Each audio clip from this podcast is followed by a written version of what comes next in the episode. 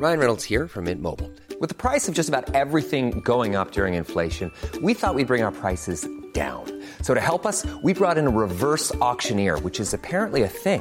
Mint Mobile unlimited premium wireless. Ready to get 30, 30, bit to get 30, bit to get 20, 20, 20, bit to get 20, 20, bit to get 15, 15, 15, 15 just 15 bucks a month. So, Give it a try at mintmobile.com slash switch. $45 upfront for three months plus taxes and fees. Promo for new customers for limited time. Unlimited more than 40 gigabytes per month. Slows. Full terms at mintmobile.com. Welcome to The Times. To find out more, head to thetimes.co.uk. Every goal, every game, everywhere. The Times and the Sunday Times. Now with goals. Hello and welcome to the Game Podcast. I'm Gabriele Marcotti, and this week I am especially excited because once again we have a full house, which means no phone lines, no Skype, no Telegraph, none of that. And joining us on the panel today, in addition to you know, Rory Smith and Tony Cascarino, I'm delighted we have a debutante. It's uh, uh, Kit Symons. You may know him from uh, a long career as a center back, where he had the you had the good fortune to partner the very handsome Chris Coleman, right? Chris Coleman, yeah. Coming up, we'll be running through the draw for the Euros. I know everybody loves draw reaction. It's such interesting talk. Uh, we'll be analyzing the action at Anfield. We'll do the usual quick hits, but first we have to start at the biggest club in the world, like they keep referring to themselves, Manchester United, who traveled to Bournemouth. All right, there's no goalkeepers here, so nobody's going to go and, I presume, and stick up to Ford De Gea and explain it, but Okay, I'm going to start with you because you've managed. And have you ever seen a ball fly over your head, or, or even as a player, as a centre back, a goal straight from a corner? yeah, I've, I've had a few few for teams that I've been playing for. We've actually scored them direct from a corner and also conceded. And you That know, was never you taking. You were never. You No. were never. You were never a Phil Jones. Type never a corner centre taker. back corner No, take no, definitely specialist. not. Definitely not. No, no, no. Hundred percent not. But it was. I mean, obviously, it was a bit blustery conditions in his defence, but it's you know it's a mistake, goalkeeping error for sure. They do happen though, don't they? It does, it does Yeah, happen. yeah, the goals. yeah. You, you get you get you get them every so often. Yeah. Certain countries, as you know, Gab, have a name for them. Anybody know? You know, not you. I know. With your, A name for them. Yeah. they're known as Olympic goals. Do you know why, Rory? Uh, is it the first one was, or the, the a really famous one was stored in the Olympic Stadium in Rome? no, I think I think it was scored So you in don't the know Olympic either then? Games. Actually, I don't know. It's to do with it's to do with one that was stored in an Olympic stadium. I think that's why. Really? It is. Yeah. All right. You're, you're both from, from different angles on lofted balls into the box, but surely it is worth it. Because if you, if a keeper comes and, and is a bit uncertain, if you, it's at least in the right area, it maximises your chances, doesn't it? Well, not many. Go- how many goalkeepers will actually come and take them type of balls? Most now will just try and punch them and get their hand to them, and like De Gea did. He Or hit it tries to get one, yeah. he tries to get one hand on the ball and just mistimes it, and it ends up in the Mm. top corner. So it's a corner that you could do quite often that keepers wouldn't be literally picking them out of the air, would they? The biggest biggest bugbear of mine is hitting the first man at the near post with corners. So if you miss that one out, you've got a chance. I think that players who hit the first man with a corner should be fined. I think as a, a, as a basic dead ball individual skill, it's inexcusable and it happens far more than is acceptable. If you did that, every player would be kicking it to the opposite side and there'd be a throw in. They'll be never ever giving it uh, a low cross. FYI, Diego Maradona once scored uh, a goal direct from a corner, except he did it on the near post, Wow. which is a lot more difficult, right? Because there's no. that is a lot more difficult, but It's I would nearly imagine it was still a fluke. Mm, not if you ask him, no. Of course, not if you asked him. But But, you say look, that how the go- the goal that they scored, and it has happened in football quite often, where a, a ball gets played into an area, windy day, and it ends up in the top corner. But for the second goal, how have you seen a corner came in, whipped in so low? I can't remember ever seeing a corner scored. Well, actually, this, this sets us up nicely since we'll, we'll be crucifying uh, United. Um, although I don't think they played that badly overall, but the defending on the second goal. Appalling. Um, I've got Daley Blind. Issues. I, I find him to be a very skillful player. He's a he's a handsome boy. His dad was a great footballer. What's he's a, that- he's a what, good guy. What sort of issues are these with Daley Blind? If you're Well, if the I'm criteria getting are to that you think he's handsome, what issues have you got with him? He's he's a hugely intelligent footballer who can play all sorts of different positions. But you know, there's a reason that sort of the you know uh, jack of all trades, master of none. On on the second goal, he received some kind of almighty whack and got knocked over, and then he couldn't. There's no way he could recover. Can you dissect that as a centre back? So the striker gives you a shove to try to get a, a step or two. How do you explain the fact that it took him several days to go and even try to catch up with him? Did, did like did he pass him on to a teammate? Is that what he did? He said, "Look, I'm not going to move. and I'll just tell somebody else to mark him." Or Well, again, I think it's that grey area. No one was quite sure what they were doing. Now, there was a nudge early doors, which upset his timing to an extent, but like I say you've got to recover a lot better than that, without doubt. And it's, it's, it's something that they've obviously worked on. It cost Who- them not United. No, not United. No, no. Yeah. No, definitely not United, no. You are right though that the on the I think it was the TV. I can't, can't remember who said it on the TV, but they sort of going through the, the replay. They made it look as though Glenn Murray had, uh, had like, was some sort of superhuman feat of strength, where in fact he just sort of pushed him away, and Daley Blind sort of took this pratfall. It was remarkable. That was a worse goal to concede than the first Yeah, one. absolutely. Yeah. I, I Cass, I, I'm I'm interested in, in sort of the dynamic here because stepping into Van Gaal's mind as a manager, we, we've seen this happen before, where obviously they've got a ton of injuries, right? And Schweinsteiger suspended, but he loves he loves chucking younger players in, and some some people say that when a manager does that, he's kind of passing the buck because the reality is nobody's going to boo an 18 year old homegrown lad, right? You know, in this case, think three of the back four, right? Um, uh, Varela, the guy is a Borthwick Jackson, is that his name, the double-barreled footballer, and of course Paddy McNair, who's who's played a bit. But you're throwing all these guys in, and that's fine. But you know they're not exactly the class of '92. And at the same by the same token, you have Ashley Young, Phil Jones, and Morgan Schneiderlin on the bench, who are all who are all veterans, who've all played that position, who all you know they're all internationals. They've all cost a fair amount of money. If you were one of those three guys in that situation, how would you take it? You're, you're causing a problem for yourself. You're making a rod for your own back. Because, first of all, I don't think experienced players, and Kit will probably go along with this, is that when you get a really bright youngster come into the mould and everybody's talking about him, you train with him and you know he's absolutely going to be a first team regular in maybe 18 months. Or, if you're looking and thinking, they're not, and that's quite clear, them three are not ready to be a Man United player on a regular basis. And I think all them internationals will look and think, we've been left out to players of a far lesser calibre. And I think that's where you create the problem. Because them three, Schneiderlin's been bought for 25 million, you know, from Southampton. And he's found himself out of the team with not really doing a lot wrong. He's been asked to do a job the way the Man United are playing, and he's done it okay. I just find the whole situation at United very strange. Like you say, is it a problem? Yes, it is. Them players will not like it and shouldn't like it. They are not young players who are going to be big stars at Man United in the next 18 months, five years. They're not going to be that. From from a manager's perspective, when when you have the situation where you know, I assume you, you you know you try to build a relationship with with your regulars and whatever, and then something like this happens, you are kind of taking a gamble. I mean, had, had you ever heard of Borthwick Jackson?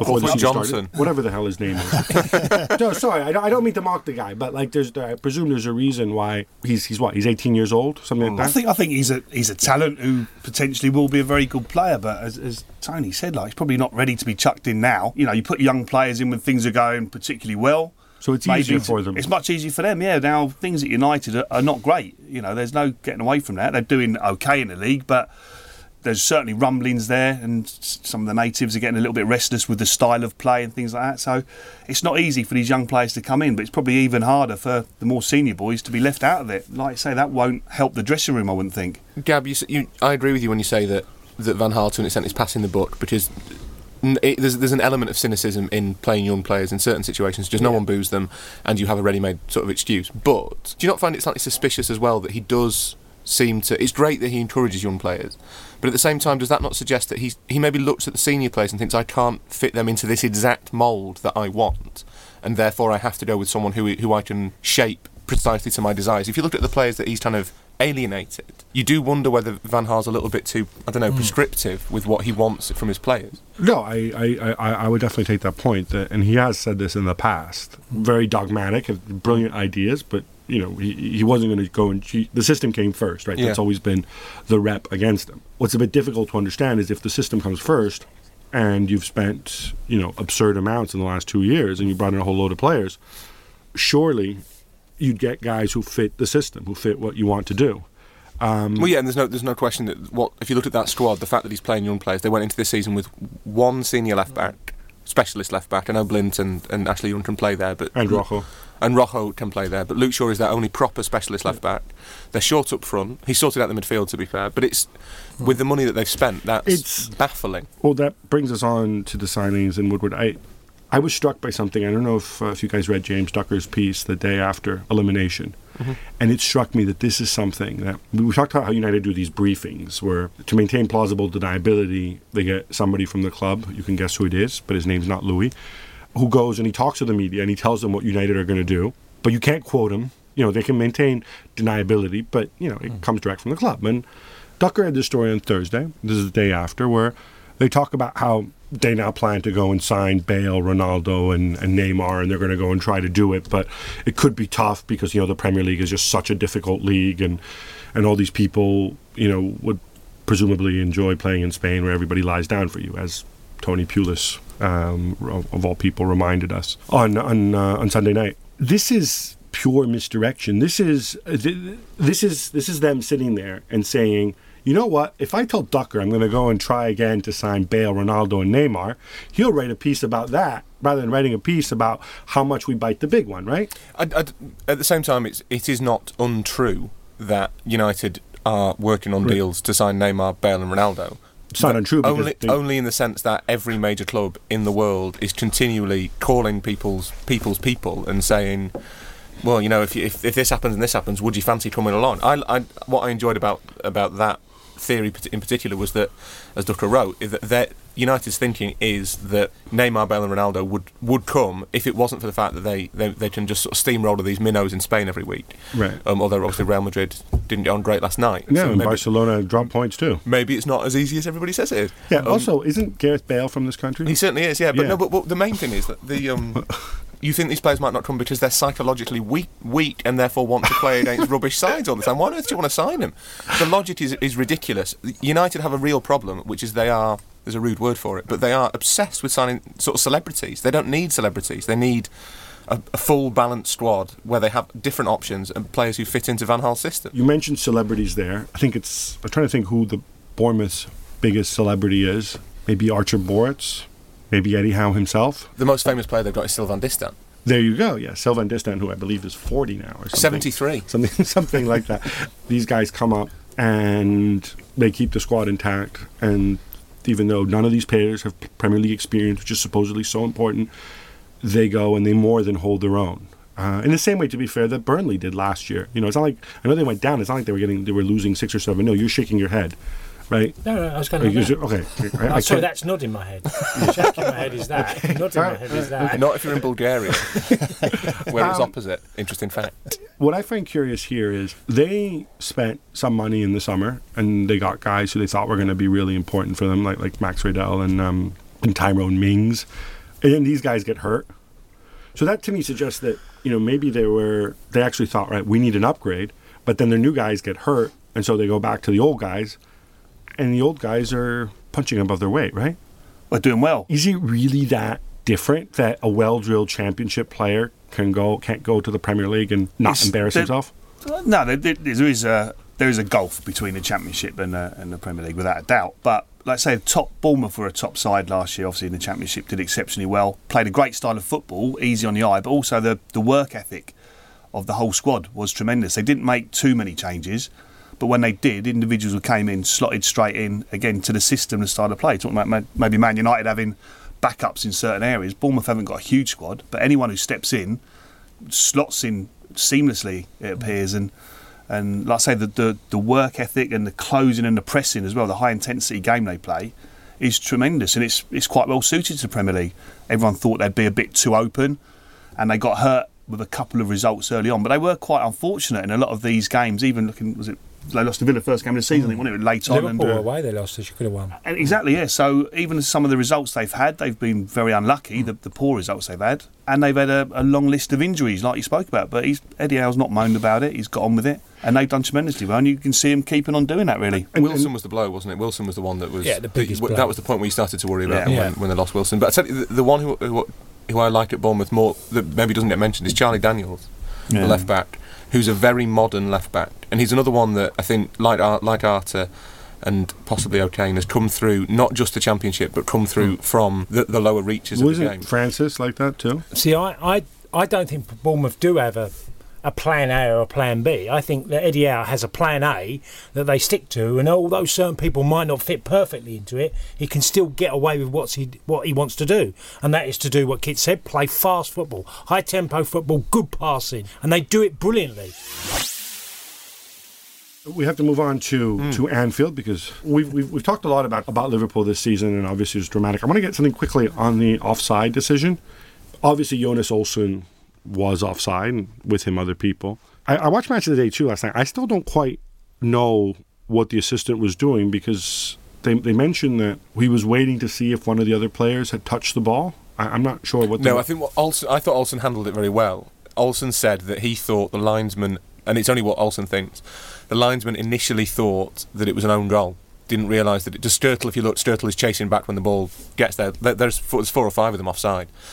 Olsson's explanation was maybe the linesman thought it was an own goal, and when the referee said it wasn't, it then became offside. I thought Olsson handled it really well. I'm not a referee. Alan Shearer, however, is a referee. He got all wound up and he said it doesn't matter who touches the ball because they're all offside and they're still moving That is, towards the that goal. is not the correct interpretation anymore. I think we've all lost any knowledge whatsoever of what the actual interpretation is. But as far as I know, You're contradicting Alan Shearer. You have to touch it. Amazingly, yes, I am and contradicting his, Alan and his Shearer. knowledge of refereeing. My favourite bit on, on Match of the Day 2 was, and I'm loath to criticise commentators because they do a very difficult job, was when the, the, the shot cut to, was it Craig Pawson, the referee? Yes. And the, and the linesman ruling it out. And the commentator just went, There's been dialogue! As though it was the worst thing in the entire world. They've, they've spoken to each other, it's a disaster. Not just that, they're also wired up. Presumably Yeah, yeah, yeah. speak to each other all the time. It was the right Um, decision. Uh, You, you can't complain too much if, if they reach the right decision. Right. Doesn't matter how they get there, really. I want to talk about something that really, really wound up on Twitter, our old boss. So at the end of the game, for those who have no idea what went on, Liverpool, I thought, played well at the beginning, then less well. They went 2 1 down, and they scored this dramatic equalizer in the 96th minute. And at the end of the game, they do this thing, which which is funny again. because People are like, oh, but it's quite common in Germany. Like, oh, sorry, so that's okay, right? It doesn't matter that it's different. Nobody does it here. They all hold hands and they go and they run down under the Kop and they sort of salute the fans, right? Which mm. looks weird and foreign. And that, I think, upset some of the traditionalists that, you know, it is a choo choo draw against freaking West Brom. right? Only in England would people get upset, despite all the complaints about, oh, you know, the teams have lost their connection to the fans. Only in England would people get upset by th- a team doing something to say thank you to we, the we fans. know what side you're going to be on, right? We, we, we figured the side of logic But- and reason. Cass. Okay, I want to I to chuck it Cass. to you guys. Cass. I want to chuck it to you guys because you do see players acknowledging the fans. Sometimes it's you know players who suck up a little, perhaps to the fans, but you know even after a defeat. But all it takes is you turn towards the stand, you clap, and then you turn towards the other stand, and you do it while you walk off the pitch, right? Klopp's obviously trying to massively get the whole club together, and he was critical. Do you have a people, problem with it? people leaving early?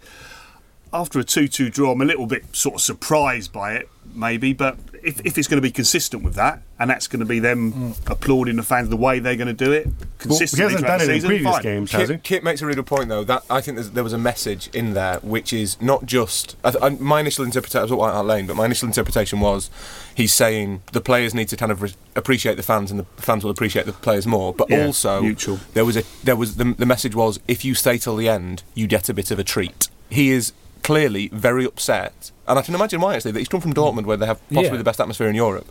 And he's come to England and found that, don't make that face, Gab, I said possibly the best atmosphere in Europe. They have one of the, the most kind of atmospheric grounds in Europe. And he's come to England and he's worked out what we've all known but don't really talk about, which is the, the atmosphere in English grounds is appalling, hmm. especially Good at the big clubs. The right atmosphere point. in England is terrible. And I think Klopp would probably be quite hmm. disappointed by it. See, I, I was lucky enough to play for Marseille, and the relationship between the players and the fans was incredible. I can remember coming back from an away game, five supporters, the, le- the heads of the groups, the Yankees, the winners, the, whoever, all the they got on the bus, and I remember thinking. What are they doing on the bus? Get off the bus. They're all in their scarves wrapped round their head and they've got their shirts off. We'd lost the game. And Bernard Tapie, the chairman at the time, had allowed them to get on the bus. And they literally told us what they thought of us. And I remember thinking, this is one of my early experiences.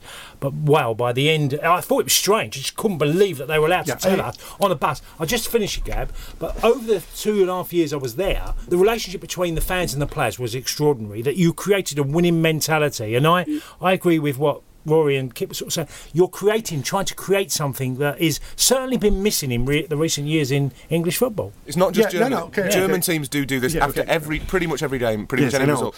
But it's not just Roma German. do it every single game. Atalanta do it. It's not most countries in Europe do it. Do it- but, exactly. But there's a difference though, and while it can be fantastic in some ways. Hmm.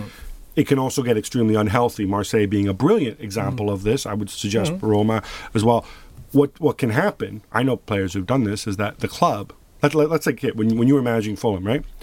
Let's say you guys lost a game and stuff. So you know you they want you to go over and so the fans so the fans can insult you and tell you what an absolute waste of space you guys are so that's supposed to motivate you right that's the thinking um, other situations at, at atalanta i mean they've got very hardcore ultras they come to the training ground to motivate the players all the time Mm. right which i'm assuming as a manager you probably wouldn't necessarily enjoy it's just english fans are just a lot more passive right i mm. mean we- and, and less engaged you, you would agree with that No, right? no. I think I think, I think that- so. I think that's they're harsh. I think that the, mm. The English fans express themselves differently, and one fan culture is not better than another.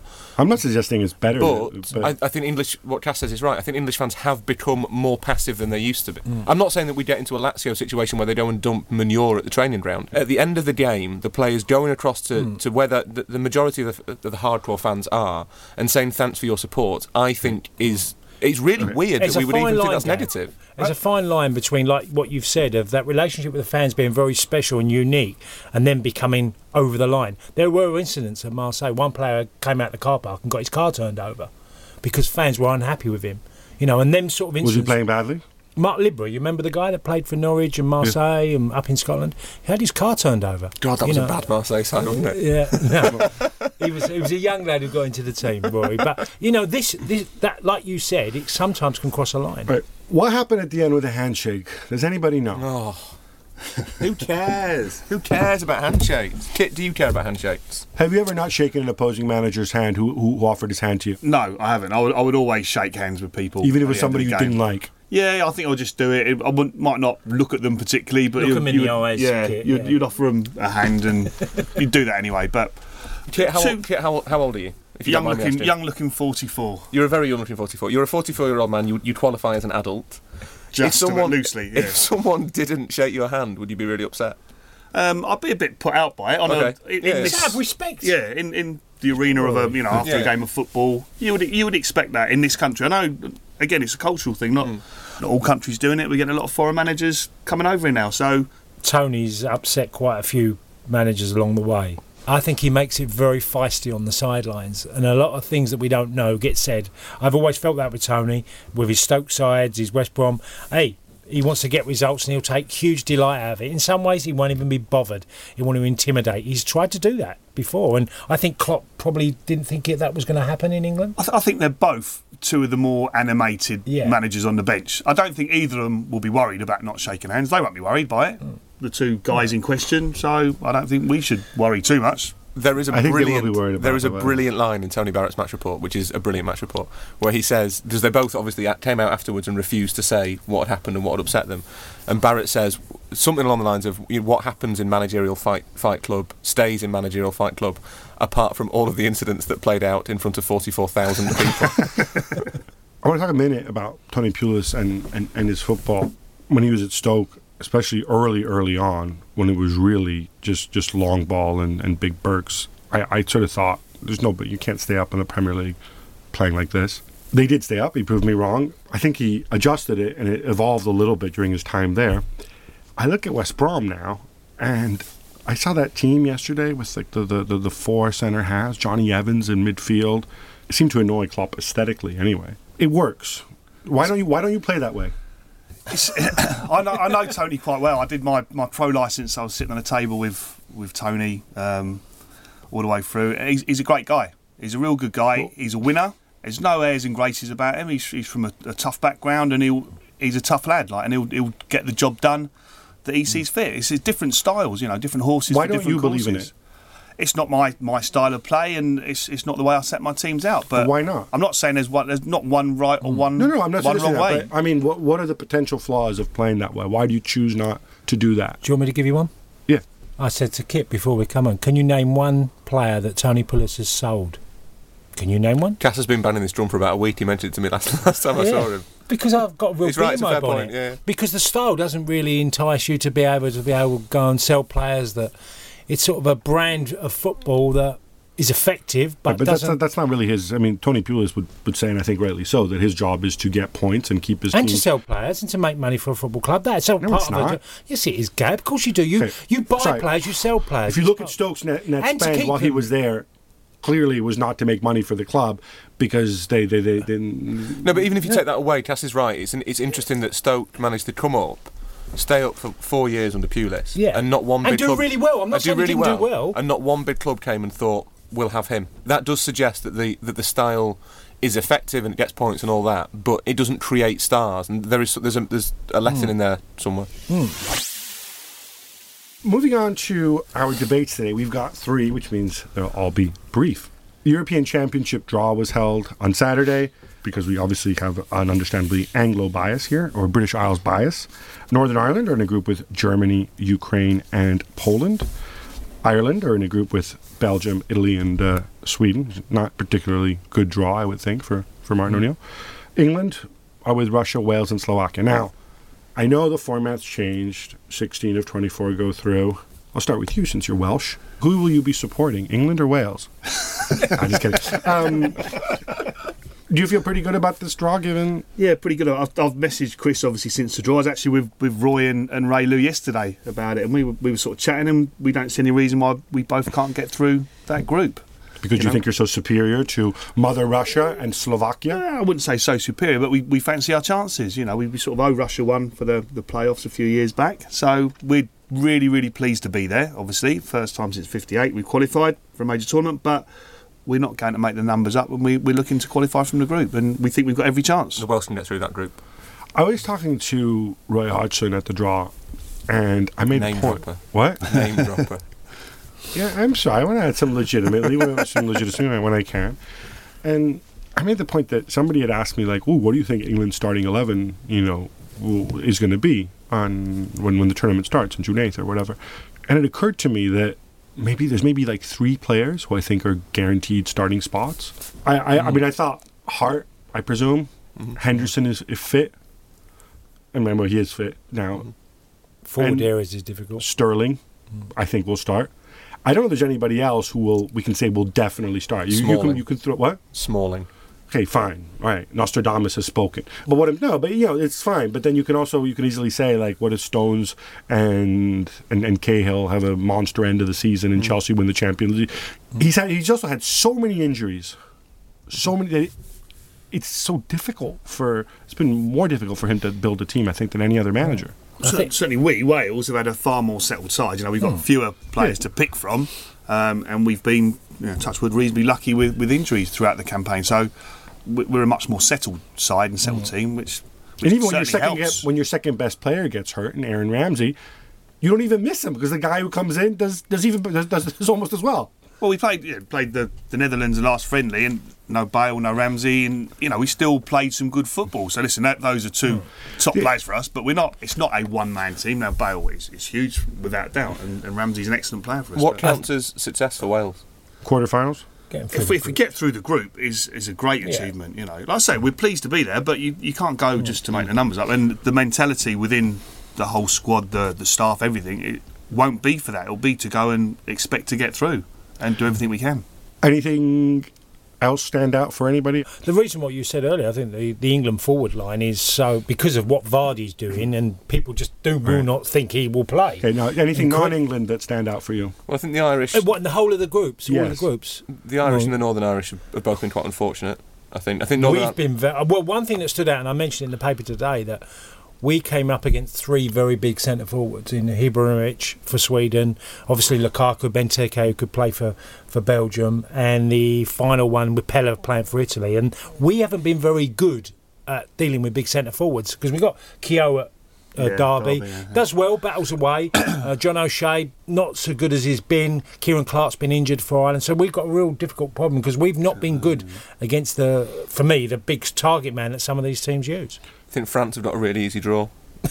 Ridiculously. I think that the, Swi- the, um, the Swiss baffle me a bit because they've got some really good players, but they just they seemed they were It's really. good storyline Switzerland playing Albania. Switzerland Albania is a brilliant story. That's a great story. Does a Kosovo, um, just like half the Albanian side was born in Switzerland. Obviously, Austria-Hungary in Group F is a great the the, the Franz Josef derby, as I'm going to nickname it. Cristiano Ronaldo versus Iceland. Iceland. Yeah, I, I think Iceland That's can get through that group.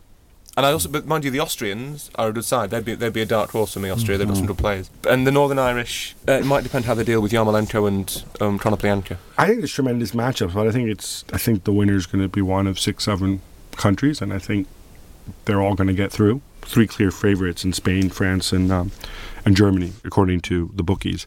I think the winner might well come from outside them because I think there are some some big flaws with all three of them. Right, uh, Swansea have uh, um, parted ways with their manager Gary Monk. Cass, I get the impression that we all praise Swansea because they're such a well-run club, and they've shown that you know whether it's Paulo Sousa or Brendan Rodgers or Roberto Martinez, um, it doesn't really matter because the system's good, and so hmm. if the manager changes, you, you sort of expect to slot another guy in. Hmm.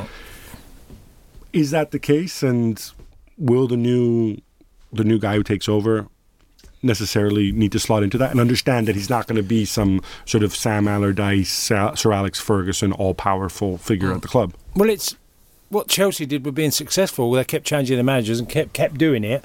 They always have the same owner. Well, and same owner, and yet Swansea, you know, have let managers go. Like you said, the likes of Laudrup and now Gary Monk, and Gary Monk was one point less than Chelsea, and he lost his job, which seems pretty incredible. That's because Chelsea are pretty bad now. yeah, they been are pretty bad, counterintuitive Gab, but it's still, you know, it's the first period he's really had to deal with, hasn't it? If you think of his what two years in at Swansea, season was well, well, right, you know, you're They thinking finished eighth. Swansea Yeah. finished eighth. Okay, so the months ago. analytics types that I know you're on board with, you and Absolutely. Arsene Wenger. I don't know what you make of them, Kit, but Tell me about the XG. they would tell you that actually Swansea were incredibly lucky last season, and they really should be in the relegation zone right now because they've been lucky again this season, even though they're they're not that good. Now this is these are people who work with models and whatever. It doesn't mean that they get it right all the time because like the because weather, because what happens is what like the weather. like the weather, no because when you talk to these people right and they come out and they tell you oh but you know oh we had so and so as the seventh best team in the Bundesliga and they won the title and you're like oh so there's a problem with the model like no no sometimes you can just be lucky for a very long time which I suppose is true but do you think that they've, they've actually been good under Gary Monk uh, I, well, I've said, funny if I saw them quite a lot last season, Swansea, Quite and and they've got they've got some good players. They yeah, I know, but that's not decent down to Gary. Monk. They do no, they it's not play down good to do they Gary. play good football They do play decent football. They're not always great, but I think the thing that we shouldn't forget is it, it's Swansea. Like it's it's not. This isn't Man City struggling. This is Swansea, who still have one of the lowest wage bills in the division, which, as we all know, defines who wins football matches. They have, without question, that their form's been bad. They've won one in ten. No matter what club you work at, you win one in ten. You're going to struggle to keep your job. But there's two things. One is I'm surprised that they were so quick to, relatively quick to get rid of Monk, given his connection with the club, given that all he's done for the club, given that they finished eighth last season. The thing that really surprises me: no succession plan, which is which is rare for Swansea. do we know that or did they have one and kept it we so know that hidden and they've maybe spoken to a couple of people in the last three weeks, say to sound them out. is one of them David Moyes Uh, I don't know, but I wouldn't have thought so. I don't think Moyes fits in with Swansea's kind of. no come on you're Welsh you know have they spoken to you They haven't spoken to me, not yet, but my phone's on. That's all I'm. I, I want to ask actually about that because we, we, we, we joked about this, and I don't actually know to what degree analytics came into the uh, came into the, the decision.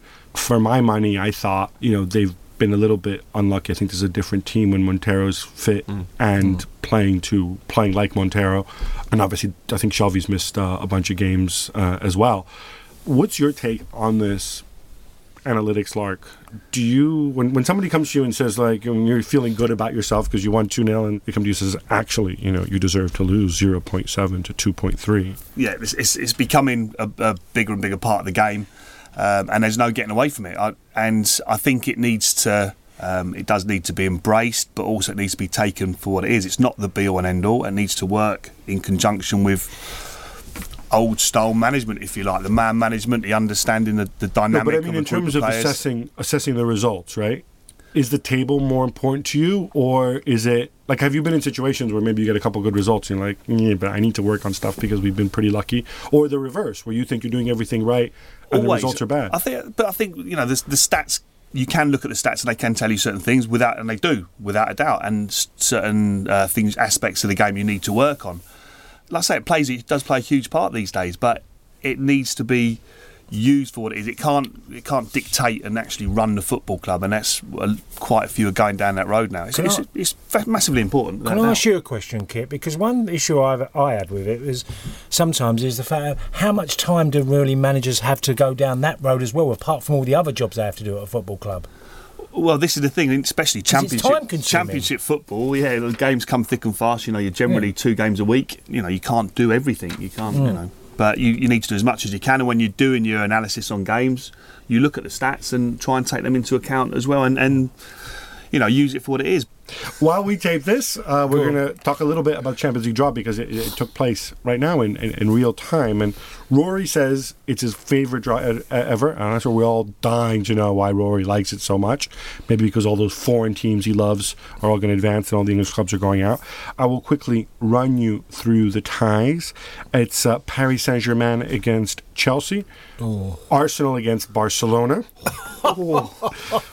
Dinamo Kiev against Man City, Roma against Real Madrid. Wonder if Rafa will still be around. Uh, the one we're all waiting for: Ghent against Wolfsburg, Juve against Bayern, PSV Eindhoven against Atletico de Madrid, and Benfica Zenit. Why didn't you pronounce those in the correct accents? What? Do but you did you did PSV and Atletico de Madrid. Why don't you do Benfica and Zenit in the correct accents? That's for Come me on. to know and you to find Come out. on, do it. Why do you love this draw so much? Uh, well, I love it because I Because think, all the big teams are playing each other. I think Ghent against Wolfsburg is just a great time. I think Ghent is the best story in the Champions League by a mile. No, I love it because so stop talking about getting. Nobody cares. it's Talk about hilarious. the big clubs. It's hilarious that Chelsea and Arsenal have got PSG and Barcelona. Okay. Not not for them, obviously. I just feel for Arsenal. I think it's a terrible draw for them. Terrible. Right. You're nodding, so you agree. You think Arsenal can't beat you? you They can. do you but it'd be- support the English clubs in Europe? Yeah, I'd obviously like the English But clubs Welsh, to do shouldn't well. you be yeah, supporting, no, like- still, Barry Town. Yeah. exactly. I'm just thinking of Suarez running behind Mertesacker. Oh, stop it. Cass looks really depressed. Imagine a Mertesacker Tell you what, it's a good draw. That's a good draw for City, though. That is a good draw for City. No Do you respect for Dinamo Kiev. You know, this is the Kiev's first time in the knockout stages since 2000. I did not. Thank you. That's amazing. Can, can I point something out? Like I, I love the whole sort of sliding doors aspect of football. On the final day of um, on match day six of the Champions League, uh, City of course played uh, played Gladbach, right? And they were they, they were losing at some point, if I'm not mistaken. Yeah. Right, and they go back and they win. In the meantime, Juventus are away to a Seville team who are eliminated, nothing to play for. If Juve just get a draw, then they win the group ahead of City. And they get to go play Dinamo Kiev, and City are stuck playing Bayern Munich. So it's amazing how these Yeah. little details can create a whole parallel version of history. And I'll tell you what, with City playing Dinamo, and with some not so fancy teams on papers advancing, this means that Pellegrini's got potentially things are lining up for him to to look at the semi-finals, maybe even more. Well, yeah, if you look at that, to be fair, And then you wonder if he's going to hang on to his job So, next you, year. so Juve, they, they they lost in Seville, didn't they? they lost. They contrived to lose to Seville somehow. Fernando Llorente, former Juve player. Exactly. Uh, if you looked at that, obviously Bayern and Barca you'd think would go through, and Real Madrid uh, and and City. PSG Chelsea is quite difficult to call if Chelsea managed to find some form.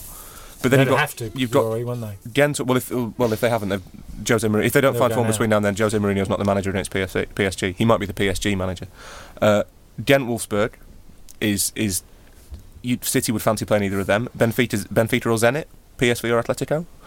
City could have three relatively kindly draws if they go through. I won't tell AVB that. Now it's time for the favorite part of the show, Kit. Very, very simple. You will have 20 seconds to answer. After 20 seconds, I'll be playing an annoying sound effect. And at 25 seconds, I'll be playing an even more annoying one. And then I'll start shouting over you. Let's begin. Romelu Lukaku scores in Everton's 1 1 draw with Norwich, and it's now six in a row for the big man. Cass, as a fellow target man centre forward, please critique Lukaku's development. Mm. How is he similar to Cass, and how is he different? He's playing like the forward that should be playing for a team in the Champions League, scoring goals at will. The only criticism I could say of him that he's not converting enough of his chances because he probably scored the hardest one on Saturday against Norwich that he had. When the cross got whipped in, it was a difficult header and he converted it, but he's had better chances in other games and hasn't taken. Just as some of us thought Tottenham were ready to storm into the top four, they mess it up at home, losing 2 1 to Newcastle United and failing to hang on to a lead against said Newcastle United, managed by one Steve McClaren. Rory, you were there. Describe your part in the epic failure and uh, defend your boy Pochettino. Well, I'm not sure it's anything to do with me, but the, it was very. Are you it- like sort of like a bad luck charm? that, It was like- yeah. They tend not to win when I'm there. To be fair, Exactly. oh, no, I was there for the West Ham game. The it was very Tottenham to be kind of on the cusp of leapfrogging United and to manage to lose. Their form has tailed off a little bit. They only drew at West Brom last week uh, as well. They've started to drop points that they shouldn't be dropping. I think that might be partly to do with inexperience and the youth of the side, but they are very good, and I think they'll finish in the top four. Ooh, still believing in the Poch. Nice, nice one there. Speaking of Newcastle, it's two wins in a row for um, Steve McClaren, who's hailed as a genius for bringing on Mitrovic and Ayoze Perez late on, late only for both to end up on the score sheet. Uh, Kit, you've been there. Is there an element of luck in playing the percentages when you make a sub and the guy goes to score, or is it actual managerial uh, genius, or is it managerial stupidity? Because if these guys are so good, why didn't you start them? I think there's a there's a little bit of all of that involved um, in making substitutions. You know, quite often you will look to change the game if it's maybe uh, bringing on a bit of pace to upset the opposition.